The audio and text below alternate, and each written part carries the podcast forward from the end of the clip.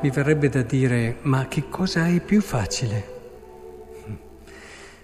Dire ti sono perdonati i tuoi peccati oppure dire alzati e cammina, dice Gesù. Possiamo anche vederla in questa chiave. È più facile cercare nella propria vita la verità, anche quando dice cose che non mi piacciono, anche quando mi racconta una storia che non vorrei ascoltare, o è più facile invece raccontarsela nascondersi, non voler vedere certe cose. Era il problema di Amos. Allora sapete che c'erano profeti di corte, profeti che dicevano quello che il sovrano si voleva sentir dire. E, ehm, sì, profeti che accontentavano il sovrano dicendogli questo, quest'altra cosa andrà bene. Amos era un po' fuori, fuori dal, eh, perché lui diceva le cose come erano, tanto che indispettisce, lo si allontana, vai. Eh, eppure è proprio così. L'importanza dell'essere vero profeta e non falso profeta è proprio quella di cercare la verità, anche quando questa verità non ti dà consensi. A volte penso al profeta e al politico. Eh, Può succedere, è raro, che ci sia un politico profeta. Sono stati rari nella storia, ma ci sono stati. Eh, il problema è che la logica della politica è la logica del consenso e, e se non hai consenso non hai potere, non hai forza e quindi devi passare da un compromesso all'altro per cercare di avere quel consenso che ti permette di realizzare i tuoi progetti. Invece il profeta non cerca il consenso, il profeta cerca la verità. E quella verità, se guardiamo la storia, ci dice che molto spesso porta il profeta sulla croce, ma fa parte della sua vocazione, fa parte del suo intimo, fa parte del suo essere.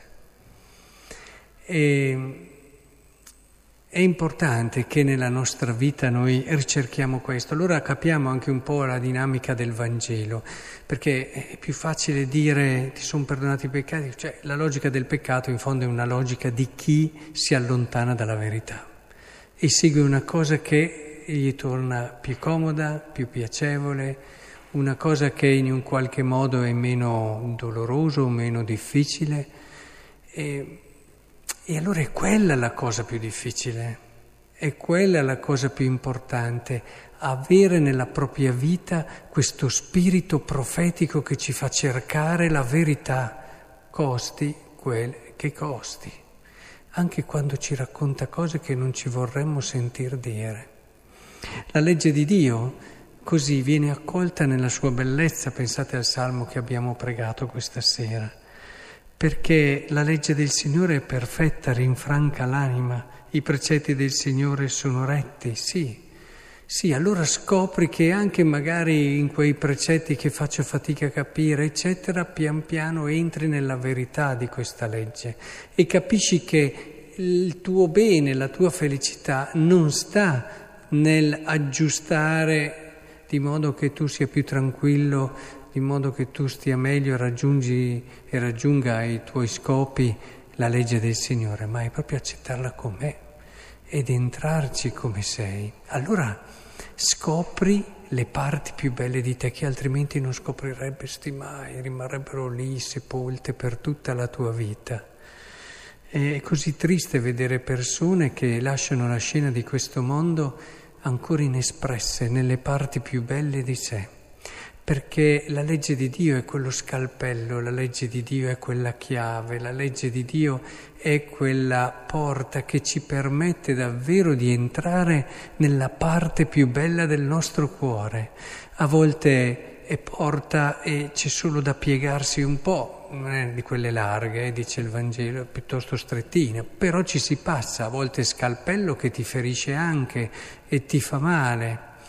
Però è questo l'unica via che ci permette davvero di entrare in quel disegno e sogno che Dio ha su di noi e restarne colpiti perché il sogno che Dio ha su di noi è di una bellezza, di una grandezza che neppure immaginiamo.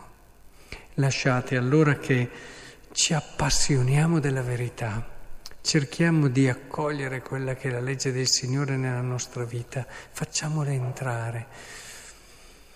Non avremo dei consensi enormi, ma avremo i consensi più importanti, perché solo così si hanno delle relazioni vere, si hanno delle amicizie profonde, si ha quello per cui il nostro cuore è stato pensato un amore che si rigenera continuamente e si apre all'eterno insieme a colui che amiamo.